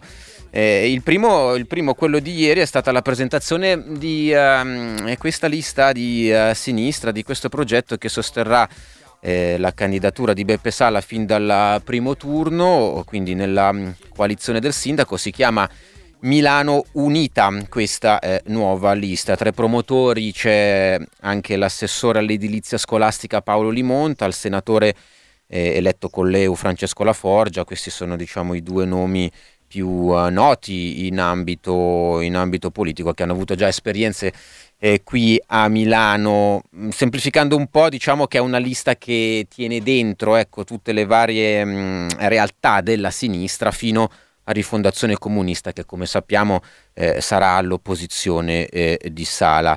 E, e come dicevo, mh, mm, appunto, seguiremo passo passo quanto si muoverà da qui alle elezioni e eh, abbiamo deciso questa mattina di parlare eh, di questo progetto, di questa lista Milano Unita eh, con due volti nuovi, quantomeno per la politica consigliare di eh, Palazzo Marino, eh, che ieri hanno partecipato alla presentazione, alla conferenza stampa di eh, presentazione di questa lista. Allora, sono qui al telefono con noi eh, Tiziana eh, Confalonieri e Jonathan Chiesa di Milano Unita. Ciao, buongiorno a entrambi. Buongiorno, buongiorno a tutti e tutti, Lorenzo, buongiorno a tutti. Ecco, eh, abbiamo detto insomma due volti eh, nuovi, quantomeno per la politica di Palazzo Marino, probabilmente anche due candidati. Voi ieri non l'avete detto in conferenza stampa, mh, però... Allora, il percorso, Ma... Roberto, è tutto da scrivere, lo scriveremo insieme e questa è una cosa reale e quindi anche sui candidati li, li troveremo e li scopriremo insieme strada facendo e io sono già molto contenta e anche Jonathan penso di essere qui oggi e già di eh, poter spendere le nostre energie per questo cammino iniziale. Poi quello che succederà si vedrà strada facendo, Roberto. Mm, partiamo allora per bene dalle presentazioni e dici qualcosa di te Tiziana, poi passiamo a Jonathan. Sì, grazie. Allora, io mi occupo, lavoro nella cultura, ho, ho una piccola scuola di teatro a Milano che si chiama Pantagruele Teatro ehm, e eh, lavoro nella cultura soprattutto credendo nel fatto che la cultura eh, sia più anche per carità un'ambizione di natura professionale, ma soprattutto uno strumento per lavorare con le persone, per il benessere delle persone eh, e per creare valore e coscienza sociale, ragion per cui ultimamente negli ultimi anni anche tutti i nostri percorsi teatrali hanno trovato un altro nome li abbiamo ri- rititolati la palestra dell'anima perché credo molto in questo e credo molto che la cultura abbia bisogno di tornare ad essere percepita non solo come un momento di fruizione e di piacere, ma come un momento di crescita personale. Ecco, io lavoro nella cultura in questa direzione, questa è la mia sfida. Jonathan Chiesa. Sì, buongiorno. Io sono sostanzialmente un militante della sinistra milanese, se così si può dire, eh, spesso mi sono occupato di, di, tematiche che mi stanno a cuore, come quella dell'ambiente sicuramente, della giustizia sociale, della solidarietà. Eh, poi di, di, lavoro lavoro in una piccola impresa di, artigia, di tipo artigianale. Eh, ragazzi, questo progetto di eh, Milano Unita, va bene, ehm, la parola lo dice già, eh, state cercando di eh, agganciare il più possibile le varie realtà della sinistra milanese ehm, perché immagino insomma a, a, sinistra la frammentazione ormai da anni è tanta ed è sempre faticoso no? mettere da parte il simbolo, il leader, l'identità ehm, particolare no? di ciascuno e mettersi insieme. Ehm, chi farà parte di, di Milano Unita? Quali sono le anime che comporranno questo progetto? Jonathan. Sì, eh, allora innanzitutto come avete già detto voi eh, è un progetto in cui mh, ci sono alcune realtà già organicamente presenti, quindi da Sinistra Italiana, Sinistra per Milano, Eviva, alcuni pezzi di articolo 1 eccetera e, ehm, e il mondo dell'associazionismo. Abbiamo eh, creato apposta un manifesto che trasformiamo insieme la nostra città dove le firme sono singole, soggettive, proprio apposta per evitare come si è fatto in passato, di fare una somma di, di sigle a freddo. E anche sulle candidature, appunto come si accennava prima, la cosa per me è molto interessante, che ho, io che ho già fatto diciamo, altri percorsi politici, è proprio il fatto che non abbiamo parlato ancora di candidature, di candidature, ma stiamo parlando di temi, di come costruire un progetto diverso della città. A gennaio avremo e terremo alcuni appuntamenti e cui invitiamo tutti a partecipare e, che sono appunto aperti e eh, parleremo di contenuti. Quindi è questa la, la cosa che ci, ci, preme sottolineare, il fatto che siamo aperti a tutto quel mondo della solidarietà eh, che fa già politica, dell'associazionismo, che già presente e fa politica in altri modi, magari in città, ed è molto ampio e secondo noi ha bisogno di una voce e di essere rappresentato. Mm. Ecco Tiziana, eh, appunto dicevamo temi, quali sono quindi i temi su cui punterete e quindi conseguentemente anche a chi volete parlare, eh, a chi chiederete il voto con, uh, con Milano Unita?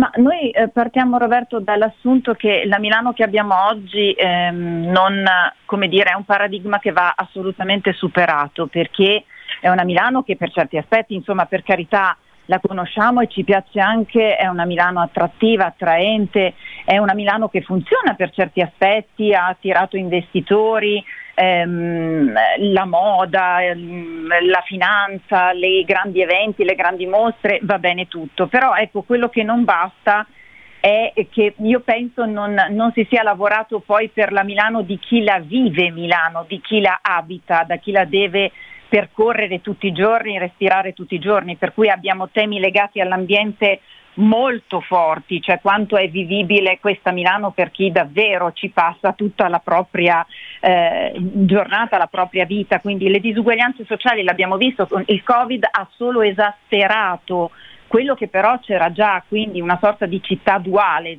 città di, dico io a due marce, quindi la città di chi ce la fa e la città di chi oggi è in fila al pane quotidiano. Quindi non è andato è tutto bene in questi quattro anni, ci sono cose da cambiare che anche eh, appunto su cui voi avete eh, dubbi rispetto a come è stata eh, amministrata la città fino ad oggi? Ma assolutamente, pensiamo anche alle politiche abitative, pensiamo alla stessa cultura, allo, stesso diciamo, eh, ramo dell'istruzione, quindi insomma da fare c'è, ci sono diritti al lavoro che non sono ancora sufficientemente tutelati, eh, pur in una città come Milano, per cui è stato fatto, qualcosa è stato fatto, è stato fatto anche bene, ma adesso bisogna proprio innestare una marcia diversa, una marcia che abbia il coraggio di andare veramente ehm, fin nelle, mm, diciamo, nelle zone più periferiche, ma lo dico non soltanto in termini geografici ma anche simbolici. Eh, un'ultima cosa, Jonathan, ci dicevi che tu vieni da una storia insomma, già di militanza politica in passato. Eh, sappiamo che eh, tra, eh, nel panorama della sinistra milanese Rifondazione Comunista andrà eh, autonomamente eh, con un proprio candidato all'opposizione diciamo, di Beppe Sala. Non ci sono nella vostra diciamo, coalizione, nella vostra lista i Verdi. C'è un dialogo aperto o avete già preso strade separate? No, no, sicuramente il dialogo è apertissimo. Eh, abbiamo tante personalità eh, che fanno riferimento al mondo ambientalista ed ecologista, quindi eh, l'appello che rivolgiamo a tutto questo diciamo, settore politico, questo ambito, è quello di eh, riunirci e trovarci anche perché insieme possiamo contare molto di più e possiamo condizionare realmente le politiche del Comune di Milano anche nel, nel senso ambientalista, perché sicuramente se c'è stato diciamo, un'attenzione a, a, questo importante argomento, tema che non può essere più derubricato a una bandierina che si mette lì, ma tante cose vanno, vanno ancora fatte, cioè, c'è bisogno di un bilancio ambientale perché appunto la città nella sua interezza si riconverta eh, dal punto di vista ecologico. Quindi sicuramente sarebbe importantissimo una convergenza anche di questo mondo ambientalista in eh, Milano Unita, che è aperta e eh, è in fase di, co- scusate, di costruzione e quindi benvengano. Insomma. Va bene, fase di costruzione, quindi a prossimi appuntamenti aperti a tutti a gennaio, dicevate mm, Tiziana. Sì, mm? sì, Roberto, assolutamente a gennaio abbiamo in previsione una serie di appuntamenti, quindi a breve eh, sui nostri canali, sito e social eh, sarete comunque eh, informati su quelle che sono anche eh, diciamo un, um, un, progetto di poderoso ascolto dei cittadini, perché anche questo è mh, per noi focale quindi fare politica ascoltando veramente le persone, mi viene da dire i passanti, quindi capiremo come fare in questo momento Covid e non, non sarà facile, però ci stiamo attrezzando. E, mh, volevo anche dire, se posso Roberto, aggiungere che per tutti gli ascoltatori, eh, laddove ci sia interesse a capire, appunto approfondire, il nostro manifesto è ehm, in qualche modo scaricabile, leggibile sul sito di milanounita.it, sulla nostra pagina Facebook, è sottoscrivibile è davvero questa unità a cui noi facciamo appello e lo dicevate voi prima molto bene, è finito il tempo delle bandierine, adesso solo uniti davvero anche nelle, nella pluralità delle nostre sensibilità possiamo pensare di, di fare qualcosa di rivoluzionario. Tiziana Gonfalonieri, Jonathan Chiesa, grazie per averne parlato grazie con noi questa mattina. Grazie, grazie a voi e grazie a tutti. Buone feste, Buon Natale, compatibilmente. Buone feste. Ciao, grazie. compatibilmente. Ciao. Come dice il nostro Marcello Lorrai durante le rassegne stampa domenicali qui a Radio Popolare. Buona domenica compatibilmente. Eh sì, noi passiamo a Roma perché vogliamo capire anche come sta andando lì. Beh, allora, intanto ehm, c'è stata la notizia in settimana della soluzione di Virginia Raggi da quella inchiesta per le nomine di, insomma, mh, che era accusata di aver nominato amici e parenti in vari incarichi, è stata assolta anche in appello, quindi eh, diciamo che ne esce rafforzata da questa vicenda e subito ha detto adesso qualcuno dovrebbe avere la decenza di tacere, no? perché sapete che c'è tutta una fetta del Movimento 5 Stelle che non vuole sostenerla per un secondo mandato e quindi questo è il campo diciamo della sindaca uscente che come succede a Milano con Beppe Sala si è ricandidata. Eh, quello che però è difficile da interpretare è quello che succede nel campo del centro-sinistra perché sono veramente mesi che eh, ci sono tavoli aperti, dialogo e, e trattative ma il candidato del centro-sinistra ancora non è saltato fuori. Noi sappiamo che c'è in campo Carlo Calenda però sappiamo anche che eh, Zingaretti non era felicissimo di questa autocandidatura di Calenda perché lo mette un po' in, in un pasticcio, eh, tanto che ancora non si è espresso neanche su Calenda, no? perché naturalmente uno dice ma perché non appoggiano Calenda? Calenda stesso non, che, non fa che ripeterlo, sono qua, ditemi se mi appoggiate o meno. Allora noi ci colleghiamo con Roma con Daniela Preziosi, giornalista di Domani, che più volte ci ha eh, aiutato qui a Prisma a interpretare tutte queste faticose trattative romane. Ciao Daniela, innanzitutto auguri anche a te per le tue feste. Ciao Lorenzo, ciao Roberto, non sono un volto nuovo, ecco effettivamente, a differenza dei vostri... La voce gradita. Grazie, ecco, almeno questo, esatto. ma non sono esatto. molto nuovo. Sì, interpretare i fondi di bottiglia, no, i fondi di tazzina, le, le, il volo degli uccelli, insomma, facciamo un po' una, una, una cosa di questo genere. Sì, sì. e comunque la, la, soluzione di Virginia Raggi ha chiarito e in, si può dire a quest'ora ci sarebbe incasinato ulteriormente la situazione, nel senso eh. che da una parte ha chiarito che Virginia Raggi è in campo più forte che mai, del resto un sindaco uscente, una sindaca uscente ha un suo appeal, i 5 Stelle eh, adesso quella frase che avevi letto di Virginia Raggi era tutta eh, rivolta al proprio interno, a quelli che avevano messo in dubbio la sua candidatura.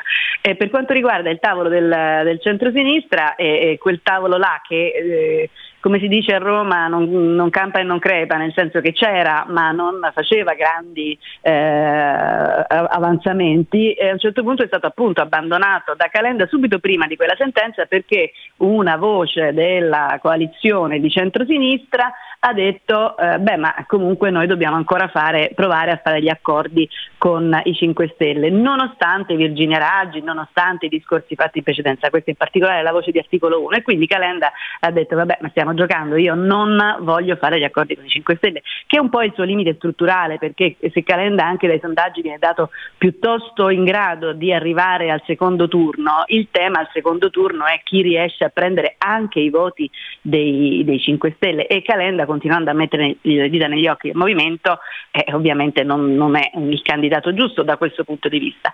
Il tavolo si è un po' arenato e infatti è di oggi proprio, la notizia la scrive, eh, nel, domani, domani, aveva fatto, diciamo, eh, pubblicato un, um, un, intervento di un'associazione importante a Roma che ha organizzato grandi um, manifestazioni che diceva beh ma che cosa stiamo facendo e oggi eh, su Repubblica si racconta del fatto che c'è una parte importante del tavolo, per esempio appunto il Movimento della Sinistra Liberare Roma, che dice non si riesce a capire che cosa sia. La, la coalizione oggettivamente non c'è se Carlo, la coalizione unitaria, non c'è se Carlo Calenda la abbandona e quindi bisogna capire che cosa si fa, perché queste primarie che erano state immaginate come il momento in cui eh, scegliere il candidato diventano sempre più un feticcio visto che la pandemia galoppa purtroppo ed è molto probabile che poi non si facciano, quindi bisogna trovare delle strade per chiarire chiarire un po' la situazione. E Zingaretti sta, come dicevi tu eh, Lorenza, eh, indeciso a tutto, per, sicuramente a Roma, e ehm, eh, annusa ancora Calenda ma non decide eh, quello che, eh, che, sta facendo. In realtà il Partito Democratico si sta guardando intorno per vedere se c'è un'altra possibilità. E, e quindi la cosa è un po' imballata, ma eh, sicuramente questo tavolo diciamo, del, che doveva disegnare la coalizione sta di fatto eh, perdendo il ruolo che si era dato, quindi probabilmente nei prossimi giorni ci saranno delle, delle novità su questo. Senti, ma eh, quelli da battere sono quelli del centrodestra a Roma, è ancora così o cioè tu dicevi c'è il problema di un'alleanza PD 5 Stelle in un eventuale secondo turno, no? Che come dire, che bisogna unire di le forze. Di una convergenza perlomeno, sì, almeno, ecco. almeno, di una convergenza, cioè un candidato Sulla carta che non... il centrodestra favorito in questo momento? Assolutamente, in, innanzitutto il centrodestra in questo momento sia sui sondaggi sia per le divisioni nel centro-sinistra sta mangiando i popcorn e godendosi lo spettacolo dei contorcimenti dei loro avversari, quindi anche loro hanno rallentato i tempi. Loro non de... hanno ancora detto chi candidano.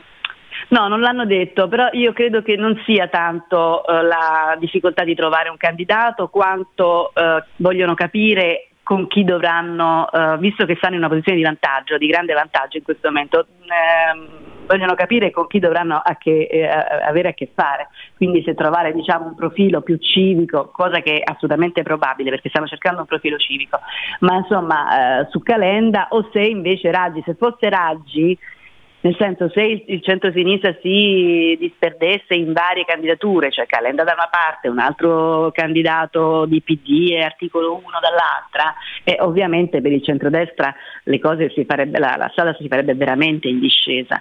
Quindi eh, la scelta di tenere unita la coalizione di centro-sinistra con anche l'area centrista, diciamo così, di Calenda eh, eh, sarebbe particolarmente cruciale. È vero che Calenda è un po' diciamo, poco alleabile, anche se in questo momento sta aspettando che, eh, che Zingaretti o chi per lui, insomma il PD romano, se, se, se, la scelta è a livello locale, ma non è così, eh, decida un po'. Eh. Loro prendono tempo perché c'è un'idea in Parlamento, lo dicevamo anche l'altro giorno quando ci sentivamo mh, sempre eh, a quest'ora, eh, c'è un'idea un po' che le, eh, in Parlamento circola l'idea del, di rimandare le elezioni perché è possibile che vengano rimandate, è già stato fatto. E quindi diciamo, eh, in attesa di, questa, di questi chiarimenti il, dalle parti democratiche un po' si frena, non si corre.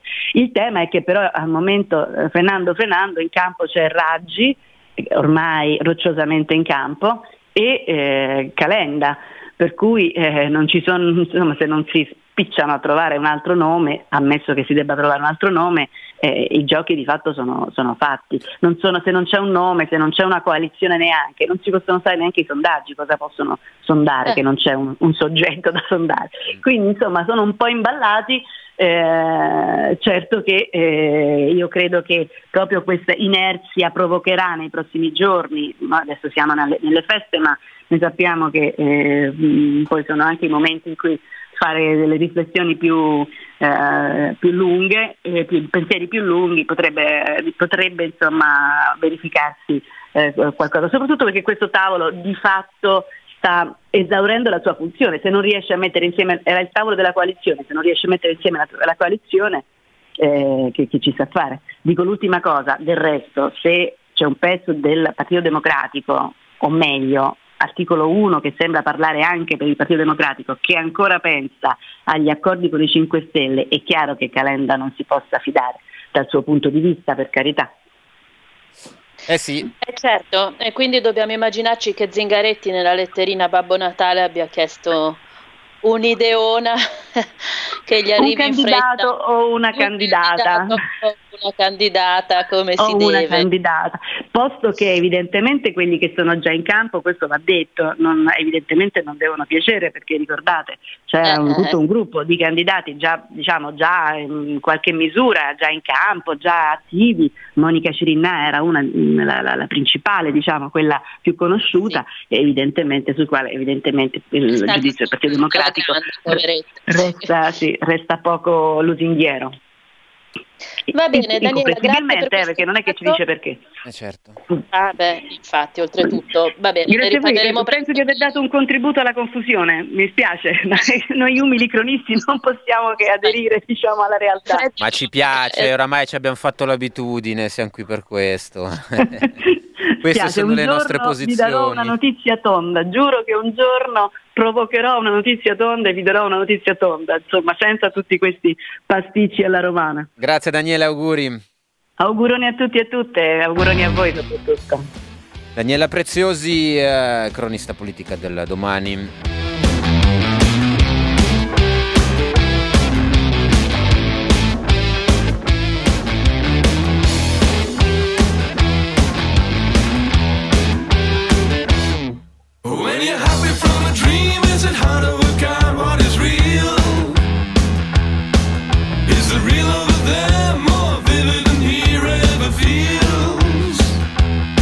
Prima di eh, farci e farvi eh, gli auguri, eh, vogliamo fare anche dei ringraziamenti, eh, Lorenza, perché eh, la campagna di tesseramento di Radio Popolare di quest'anno che eh, abbiamo fatto per eh, sostituire la campagna abbonamenti, che invece per ovvi motivi abbiamo eh, preferito non fare, ha sfondato ogni eh, previsione, ogni obiettivo che ci eravamo preposti.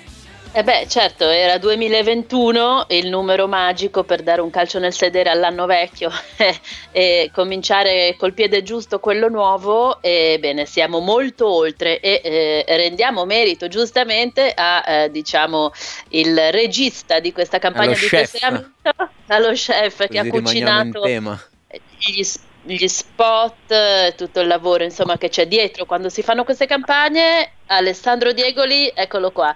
Intanto Ah, complimenti. Ah, Ma ah, com- beh. complimenti, complimenti a tutti, complimenti a tutti, figuriamoci, questo è un lavoro di squadra. Ubriaco Poi- di gloria. Comunque poi tanto il mio, il mio indirizzo lo sapete, per i regali di Natale non c'è problema. insomma. A quanto siamo arrivati, Ale?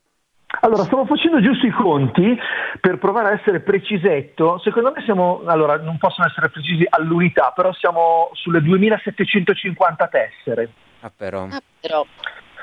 Ecco perché tu Infatti, sei aggiornato di noi, insomma, noi ogni tanto ci arriva qualche eh, diciamo comunicazione interna, però tu sei quello che segue passo passo e beh, insomma, non ci speravamo, eh, bisogna dire, perché in punta di piedi abbiamo dovuto chiedere i soldi agli ascoltatori quest'anno, questa è la verità. completamente. Infatti, inizialmente abbiamo detto dai, facciamo la campagna tesseramento perché la tradizione di eh, chiedere un contributo agli ascoltatori attorno a Natale non possiamo, eh, non, insomma, non possiamo accantonarla perché siamo dei tradizionalisti. Però contemporaneamente, eh, anche come dicevate voi, ehm, insomma non potevamo non tener conto della situazione oggettiva.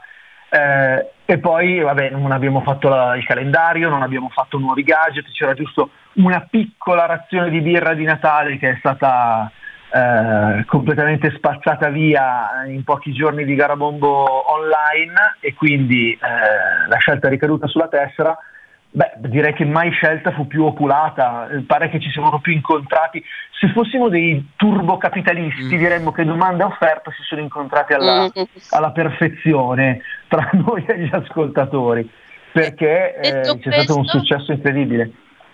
Detto questo, ci sono ancora alcune ore prima del Natale, no? Quindi siamo eh, qui. Eh, anche, anche perché sì, siamo eh. tradizionalisti, i negozi sono chiusi e quindi quale regalo migliore? Eh, ma infatti è l'unico regalo che può arrivare ancora adesso, entro Natale oggi. Eh. Poi sappiate che comunque, perché prima avete fatto avete speso il mio nome, ma bisogna anche dire chi ci lavora, anche altre persone si sono messe eh, a, a, sacrificarsi, in particolare Amica Revaggi, che è il computer umano che spedisce le tessere, le tessere nominative.